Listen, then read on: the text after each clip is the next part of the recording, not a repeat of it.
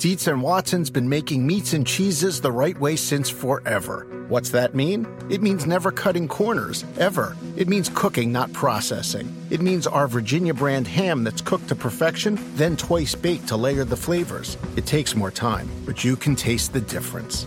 We come to work every day to do it the right way, even if it's the hard way. Because if it's not right for us, it's not right for you. Dietz and Watson, it's a family thing since 1939. The longest field goal ever attempted is 76 yards. The longest field goal ever missed? Also 76 yards. Why bring this up?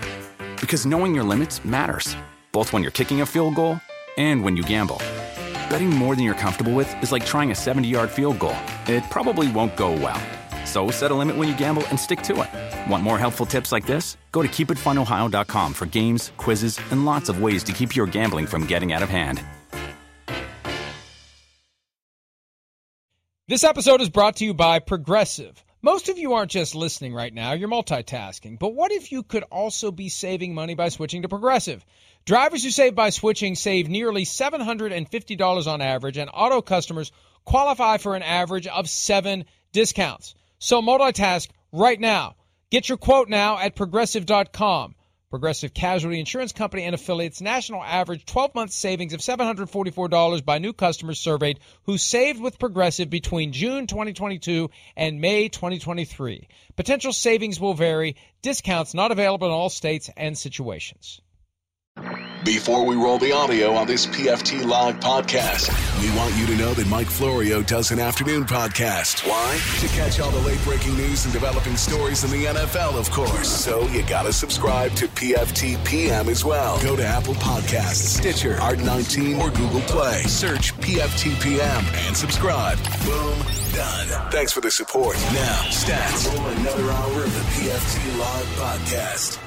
Tuesday edition Pro Football Talk Live NBC Sports Radio, an hour from now, as we always do, except on those rare occasions when we do not.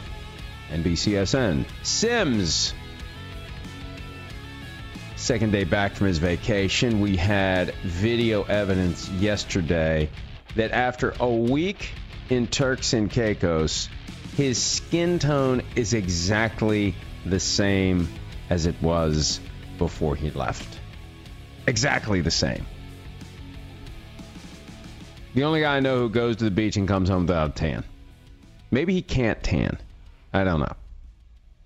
We'll see if he's any more tan today. We'll see if he got some sun yesterday afternoon in Greenwich to create the impression that he got more of a tan than he actually got when he was in Turks and Caicos. And we're going to talk coming up about one specific aspect of the Astros cheating scandal specifically how Commissioner Rob Manfred has bungled this. And one of the byproducts, I was listening to the update on the way in right before we got started. One of the byproducts of the Commissioner of Baseball not dealing with this as aggressively as he should is the story isn't going away because there's this lingering sense that justice wasn't done. So now there's talk about pitchers plunking Astros all year long. And, oh, we don't deliberately throw at people. You're the only ones who don't. They all do.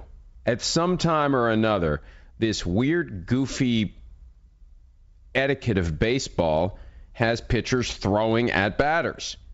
And if you have a team that stole a championship and there's a perception that not enough is being done about it, you don't take them to court, you take matters into your own hands. To put a twist on the famous Doug Llewellyn quote from the People's Court. All right. The Myles Garrett Mason Rudolph situation may eventually end up in court. Although I was on 93.7 The Fan yesterday in Pittsburgh, and they asked me what advice I would give Mason Rudolph. My advice would be not to sue. I, Roger Clemens' eventual perjury prosecution flowed from a defamation lawsuit. Once you file a lawsuit for defamation, you open your life up to all sorts of aggressive questioning and investigation and nooks and crannies that get explored. And unless you are clean, unless you are Mother Teresa level clean, you're going to regret doing it. Because what's the upside? What's Mason Rudolph really going to get out of Myles Garrett?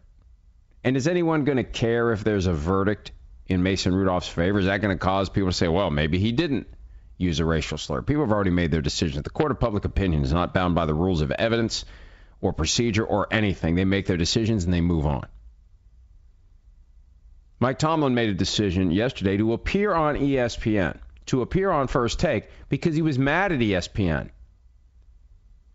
All the stories and the statements and the claims and counterclaims and arguments on Saturday flowed from the fact that that was the day that ESPN aired the full Myles Garrett interview as part of Outside the Lines.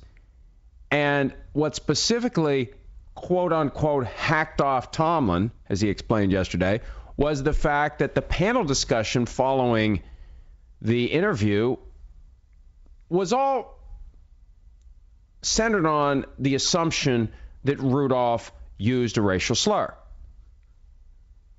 Not the other side of the coin. What if he didn't? What if Myles Garrett is lying? And see, this is part of the delicate dance that you do in exchange for access. They got the Myles Garrett interview. They got him. They get to check the box. We got him.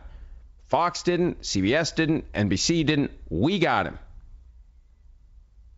And as part of that not so subtle quid pro quo, you can't poop on the guy's story. Sorry to not be more artful or flowery.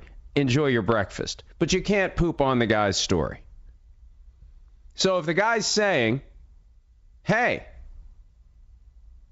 I got into a situation where a guy used a racial slur, right after the interview, you can't say, well, that guy is full of it. You can't do that. Oh, he's lying. What a bunch of malarkey. You can't do it. It's part of the deal that you do. The deal that you do with the devil to get the interview. It's bad form to go back to the studio after they played the tape and say, man, that guy is just lying through his damn teeth. So, you know what? Mission accomplished because ESPN followed the Garrett get with the Tomlin get. The, the fact that Tomlin is upset by the way ESPN handled the situation should have made him less likely to go on ESPN. But it's like he wanted to go on there and chew him out. Tomlin told Stephen A. Smith that Tomlin initially thought it was best for everyone to quote unquote shut up and move on, but he chose to take the different path because of the way the panel handled it. It was presented as a he said, he said, without referencing in any way the NFL's investigation into Myles Garrett, coming back with no evidence to support the claim. And that's the thing. It's one thing to to treat his story as more credible and more specifically not poop on it. Sorry. It's another thing to just ignore objective facts like the NFL saying they looked into it and they found no evidence of it.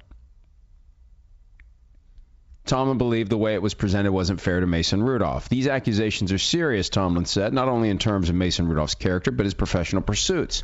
There's been a lot of negativity around Mason Rudolph. He got fined $50,000 for essentially getting beat up.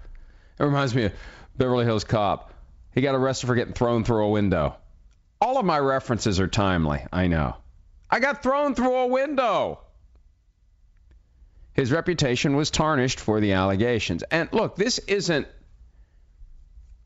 a frivolous claim by Tomlin. Remember Riley Cooper?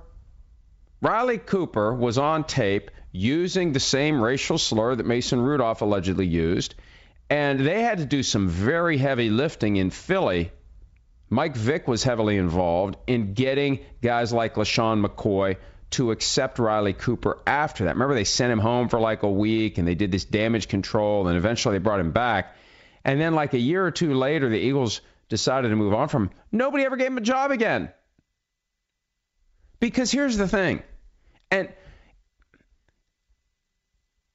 whether it's a guy who kneels during the anthem, whether it's a guy who's openly gay, remember the Michael Sam stuff, whether it's a guy who has this stigma attached to him of using a racial slur, all things equal, coaches don't want the guy that brings a bag with him into the locker room that potentially is going to cause an issue.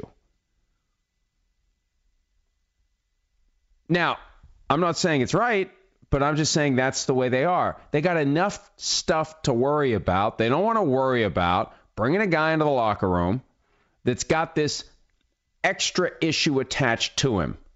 And when you're Mason Rudolph, it's going to be hard enough to find another job once the Steelers are done with you based upon, you know, the game film.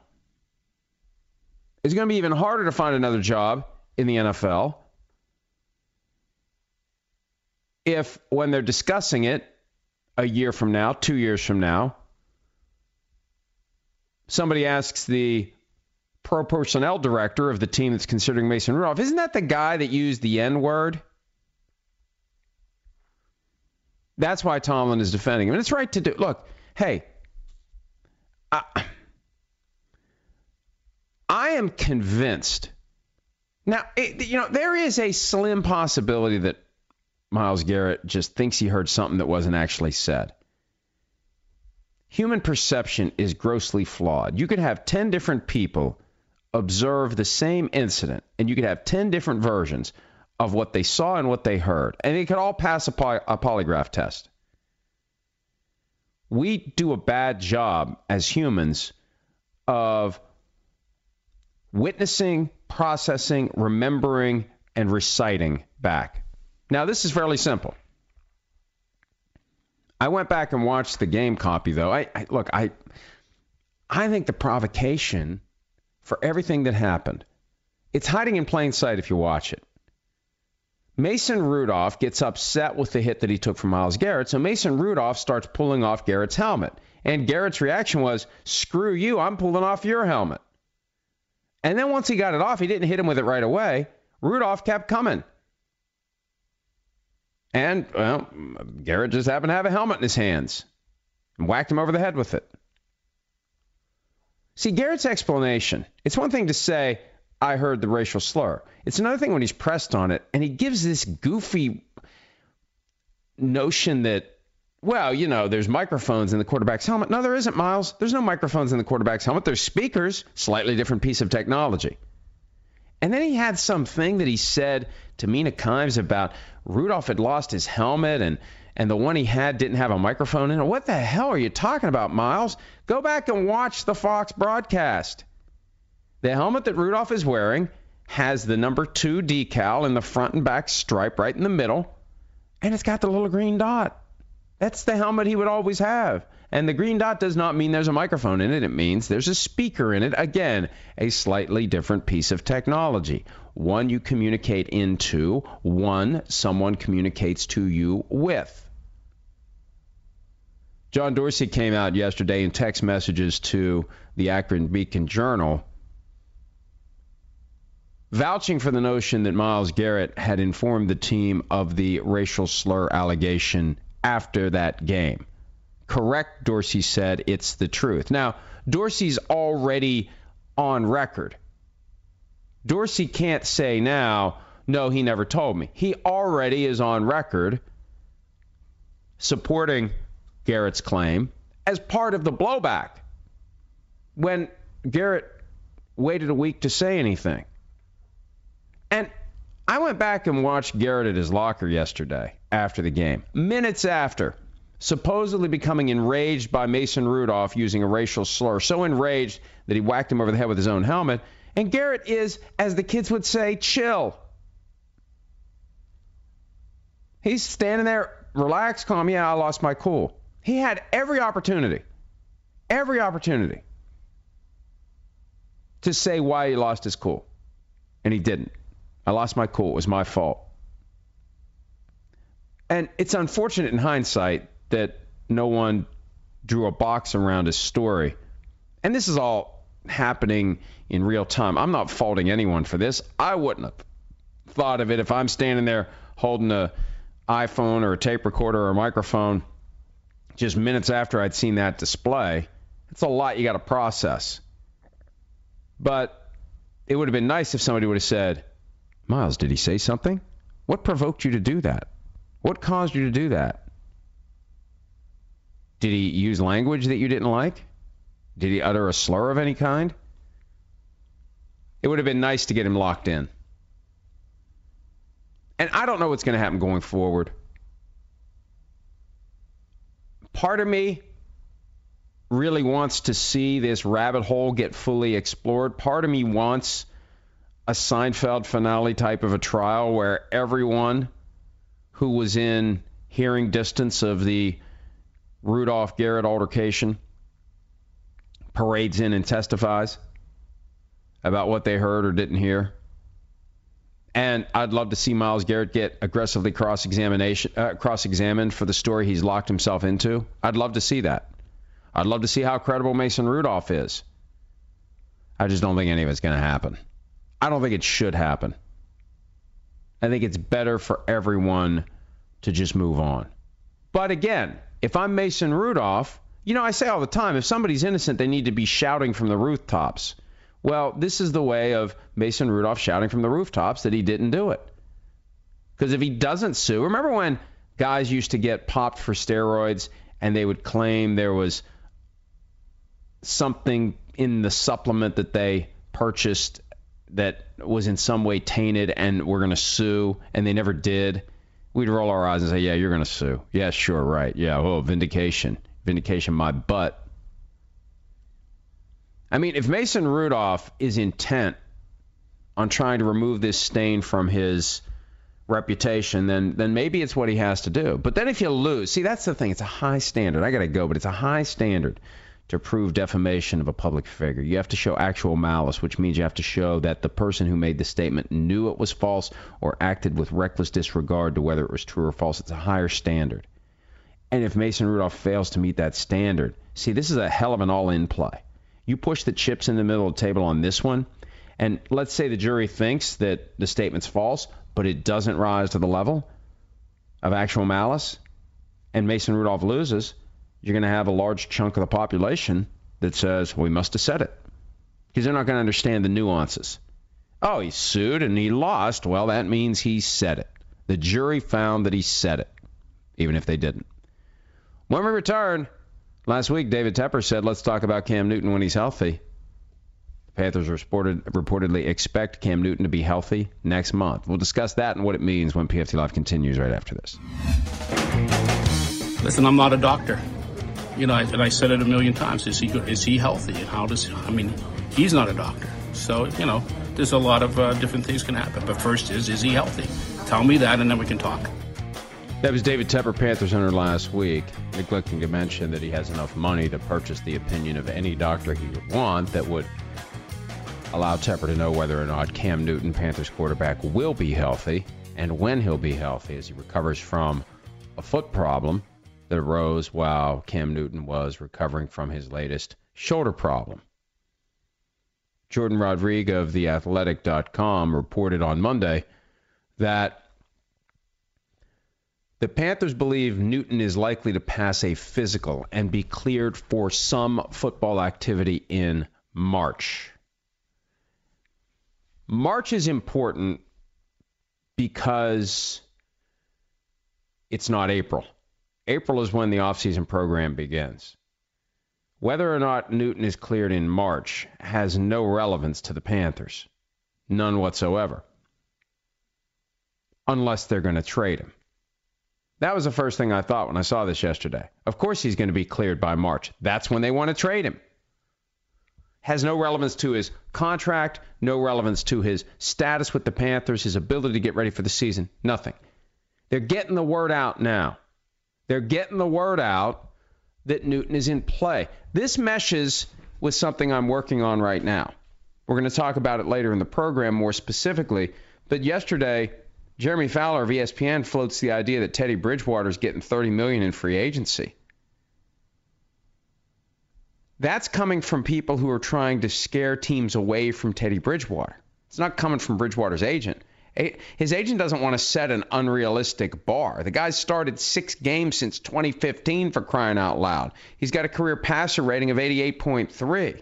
Now, look, I think Bridgewater is capable of becoming a great quarterback, but he's done nothing to this point that cries out 30 million. So, what's happening is this free agency begins a month from today, but it's already begun. The planning has already begun. There's too many quarterbacks who are available or who could be available to not let teams and agents sit and let this play out. And the Panthers need to make sure that as these teams are considering Philip Rivers, Teddy Bridgewater, Jameis Winston, if he doesn't stay with the Buccaneers, do we make a run at Tom Brady? Do we go after this guy? Do we go after that guy? What about him? What about him? What about him? Oh, Cam Newton is getting cleared next month. Let's add him to the discussion as well. Let's consider him, Chargers.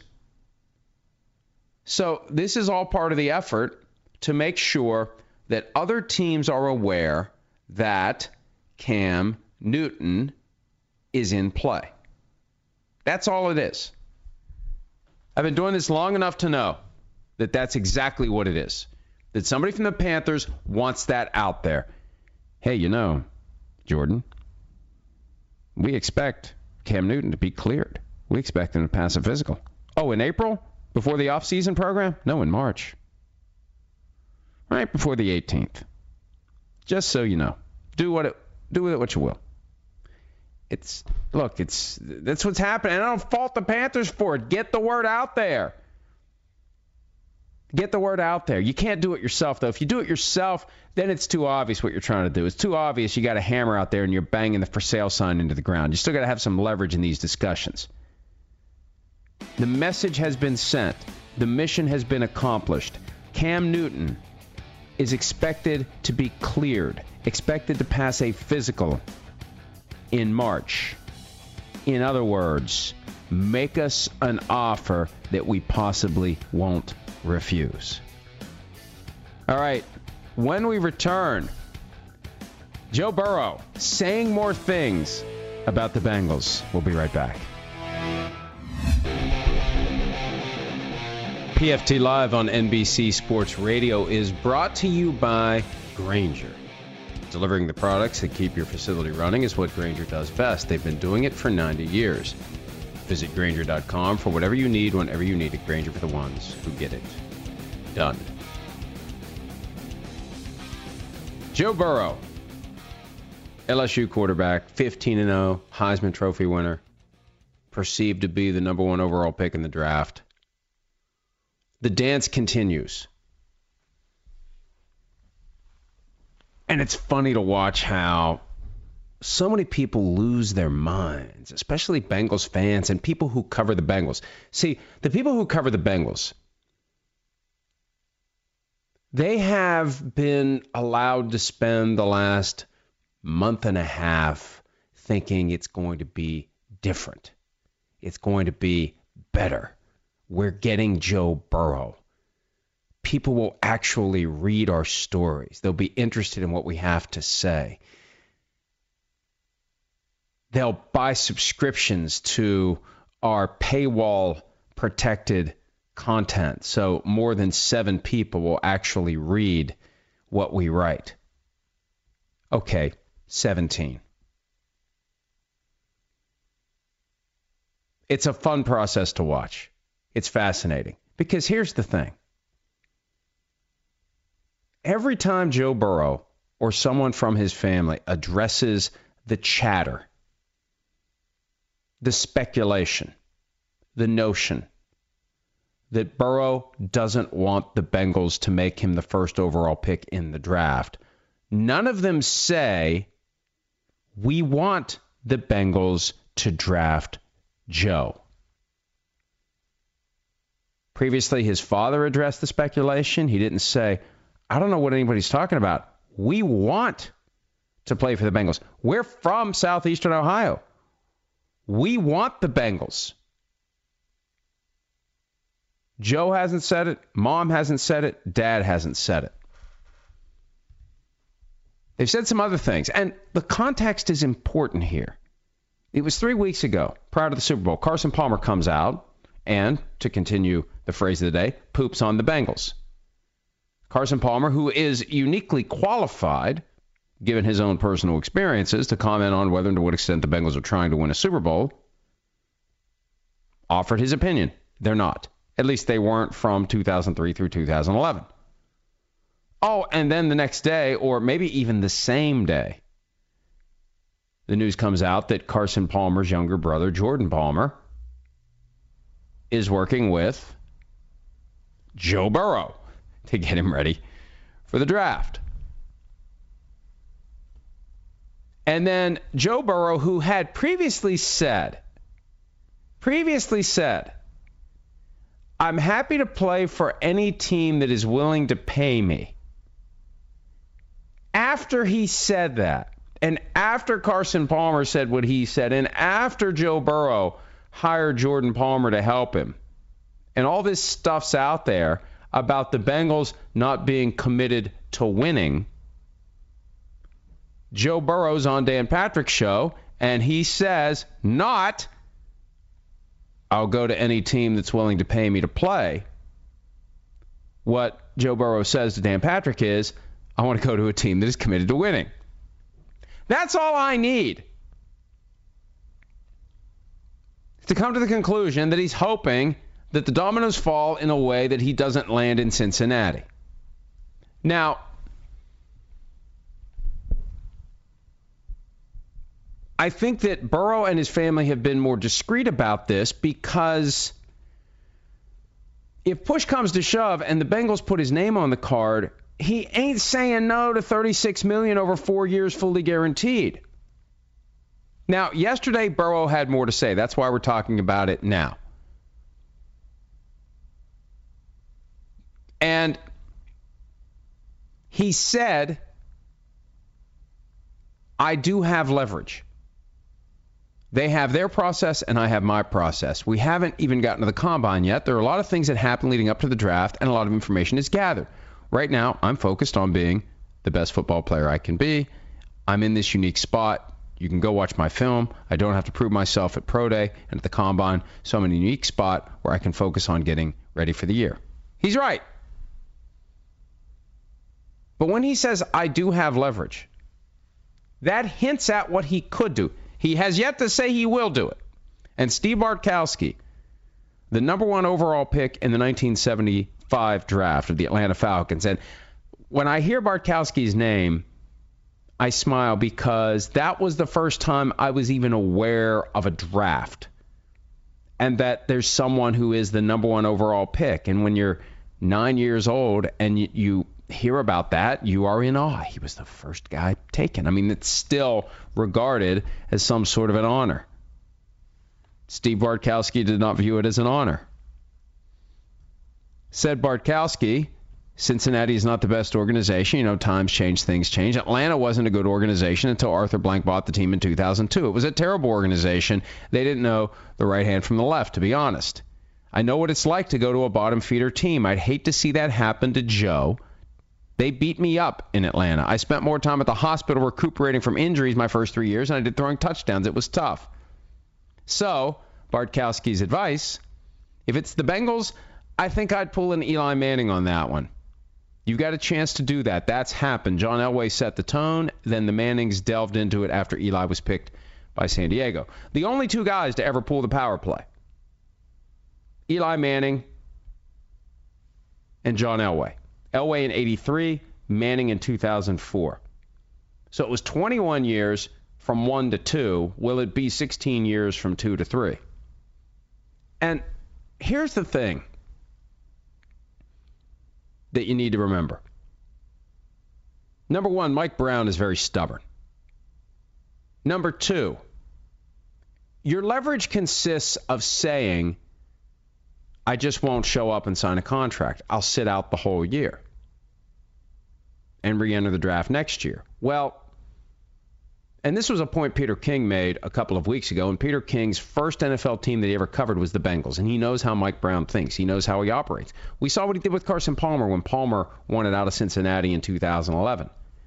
He let Palmer sit until week six when Jason Campbell broke a collarbone with the Raiders and the Raiders made way too much of an offer for Palmer, that was when Mike Brown pulled the trigger. And that experience could make Mike Brown more likely to sit on Joe Burrow. I have an asset here. Somebody may offer me something for Joe Burrow. Make me an offer I can't refuse. And if the kid doesn't want to show up and take 36 million fully guaranteed over 4 years, that's his business. And you know what? If he doesn't show up and re-enters the draft, Mike Brown saves $36 million. And if Burrow re enters the draft next year, is he going to be the top pick? Football moves on. You have a full year that's gone by where you haven't played, and you've got a full football season with guys who have played. Well, Trevor Lawrence is going to be the number one overall pick next year. And here's the other thing, too you can't control the process next year either. There's a chance another bad team is going to draft you. And that team knows there's no way in hell you're sitting out a second year. It may be the Bengals again. Wouldn't that be something? Wouldn't that be the ultimate Mike Brown move? Joe Burrow sits out all of the 2020 season, re enters the draft, and the Bengals take him again, saving another $36 million. The way it works is you become a free agent after two years. And you can go to any team you want. But the problem is they can't pay you. The money's not there to pay an undrafted free agent. Just ask La'el Collins when he plunged all the way through the draft process several years ago because of the worst timing possible. I mean, it was worse for the person who was killed, but he was tied up in the early stages of a murder investigation he had nothing to do with, but it was all happening too quickly. Nobody drafted him when he got drafted by the Cow, or he got he was he was undrafted by the Cowboys. You can't just like sign the guy and pay him what he would have gotten if he was a first round pick. You're very constrained. So it's not a good strategy for Burrow. See, I think the best strategy for Burrow is the one they're trying to pull off, which is to never say, I don't want Cincinnati, and to hope that the people in Cincinnati are smart enough to say, we don't want to buy ourselves a problem and maybe we should take the best offer we get from the Dolphins or another team to move down. Maybe it's in our best interest to not draft a guy who seems to be reluctant. And the fact that Burrow hasn't come out and said, I don't want to go to the Bengals yet, he still could. He's got two months. But I think what they're trying to do is stake out this very slim peninsula of territory where they're sending the message with plausible deniability that they don't want the Bengals. But they're not slamming the door on the Bengals because if it doesn't work, you just have to accept the fact that you're playing for the Bengals because you're not walking away from 36 million fully guaranteed over 4 years even if you'd rather play for the Dolphins or some other team. And I like this because it brings into focus something I say every year, and it's getting harder and harder to get people to understand. Although I remember converting stats to my way of thinking when he was vehemently opposed to my anti draft argument that the draft is anti American. That when you enter an industry, you pick where you go as the employee. The employer doesn't draft you from a pool of candidates. It doesn't work that way in any other business. You go where you want to go, assuming you can find employment. I mean, you've got, got to be good enough to get an offer. But as the draft gets bigger and bigger, the combine gets bigger and bigger, everything about it, floating on the fountains of the Bellagio and the Las Vegas Strip and whatever the alternative would be, where basically the kids pick where they're going to go. It's the college to NFL version of the high school to college sitting at the table with multiple hats and you pick one up. You can't make that work the way the draft works. The NFL is never letting go of the draft. Never, ever, ever, ever, ever letting go of the draft. Even though the Burrow case is a prime example of why the right thing to do is to let the kid pick where he's going to go. And I don't have enough time to address why it's not nearly the fatal blow to football that so many think it would be. I've thought this through. I've been thinking about it for a long time. But Burrow may be the latest example of a guy who doesn't regard being the first overall pick as some sort of a privilege or honor. Oh, it's a privilege to be drafted by a bad team. Oh, thank you so much. We're going to take a break. When we return, I have some thoughts on how Rob Manfred has handled this Astros situation. And I really do believe if Roger Goodell handled something like this this way, even though he's had some close calls, if he handled this level of cheating, this level of scandal, the way that Rob Manfred has handled it, the NFL would already have a new commissioner. We'll talk about that next right here on PFT Live. You know, before I move on, I got one more thing to say about this concept of the draft because I have a text message chain with four guys I've known almost all my life, and recently the issue of Joe Burrow came up, and I, I, I dusted off my the draft is anti-American rant, and one of my friends reacted to it very negatively, and it, eventually. My friend said, "Well, you know, if these guys don't like it, they can go do something else for a living." And I, we need to get past the point where we we believe that that the teams are doing the players some sort of a favor here, handing out lottery tickets, winning lottery tickets. No, the players have a highly marketable skill, a very rare skill that is God given talent that has been honed into a level of performance that makes them desirable. NFL teams are trying to win games. They're not trying to give away money, they're trying to win football games. They need these guys in order to try to win football games. They're not doing these guys a favor. Oh, they can go do something else. No, the teams want them. This is the system that the NFL has created to try to achieve some level of parity by letting the bad teams go first. Not that that really changes the bad teams into good teams. All right, enough of that. Rob Manfred is the Major League Baseball commissioner. He has handled the Astros sign stealing scandal as horribly as any scandal has ever been handled, culminating in his flippant remarks from Sunday that it would have been futile to take back the 2017 World Series championship from the Astros, who were in a sign stealing mechanism that let them know pitch type and pitch placement. The the information that you definitely could use to your advantage when you are at bat. He said it would have been futile to take it back because he simply would have been reclaiming a piece of metal. To his credit, Justin Turner, Dodgers third baseman, took aim at Manfred on Monday. I don't know if the commissioner has ever won anything in his life, Turner said. Maybe he hasn't. But the reason every guy is working out all offseason and showing up to camp early and putting in all the time and effort is specifically for that trophy, which, by the way, is called the Commissioner's Trophy. So for him to devalue it the way he did yesterday just tells me how out of touch he is with the players in this game. At this point, the only thing devaluing that trophy is that it says commissioner on it. Bang, Justin Turner. Boom. Pal. Right on the money, right on the kisser. But look, Manfred made a strategic decision to try to address the cheating scandal without making it a bigger deal than it had to be. And he guessed wrong. Whether he decided this on his own, whether this is what the owners wanted to do, and we know the owners interfere with the running of the MLB office as much or more than NFL owners do. Hell, they once fired the commissioner and made one of the owners the commissioner right? When they didn't like Fay Vincent anymore, they fired him and Bud Selig became the commissioner, who had previously owned the Milwaukee Brewers. I know a little bit of baseball. Don't, yeah, I, yeah, I remember from the days when I actually cared about it. This is one of the reasons I'm glad I don't care about it now.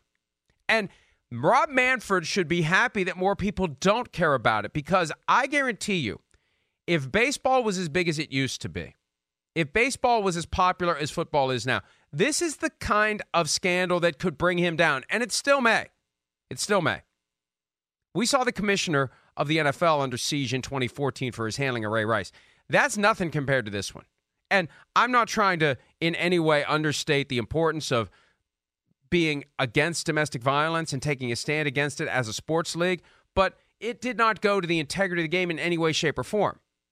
And Deflategate and Spygate, that's small potatoes in comparison to this. Here's what this is. Here's the apples to apples comparison. This is like having a team that is intercepting for every play, every snap of every game in a Super Bowl winning season, the quarterback to coach communication or coach to quarterback. Knowing the play that's called, knowing their playbook, knowing what's coming. That that's you take away the uncertainty. of knowing what's coming. If you take away the uncertainty of knowing what's coming, you're going to win a lot of football games. In baseball, if you take away the uncertainty of knowing what's coming, you're going to win a lot of games because your batters are going to know what pitch is coming. That's the biggest challenge, figuring out what the pitch is. You guess right, you guess wrong. There's no guesswork if you know what it's going to be. So, if something like that happened in the NFL, you've got to vacate the championship. You've got to. It's so obvious that that's what MLB needs to do. The fact that Rob Manfred failed to do it, and now between him and the Astros owner and all this crap, it won't go away because everyone knows in their heart that that championship needs to be reclaimed. It needs to be vacated. It needs to be given to the Dodgers. It needs to be taken away from the Astros. And until they do it, this is going to continue. And at some point, Rob Manfred may end up out of a job. Roger Goodell already would be out of a job if he handled a situation just like this in football. Two more hours of PFT Live still to come right after this. The longest field goal ever attempted is 76 yards. The longest field goal ever missed? Also 76 yards. Why bring this up? Because knowing your limits matters, both when you're kicking a field goal and when you gamble. Betting more than you're comfortable with is like trying a 70 yard field goal, it probably won't go well. So set a limit when you gamble and stick to it. Want more helpful tips like this? Go to keepitfunohio.com for games, quizzes, and lots of ways to keep your gambling from getting out of hand. Life is a highway, and on it there will be many chicken sandwiches. But there's only one McCrispy. So go ahead and hit the turn signal if you know about this juicy gem of a detour.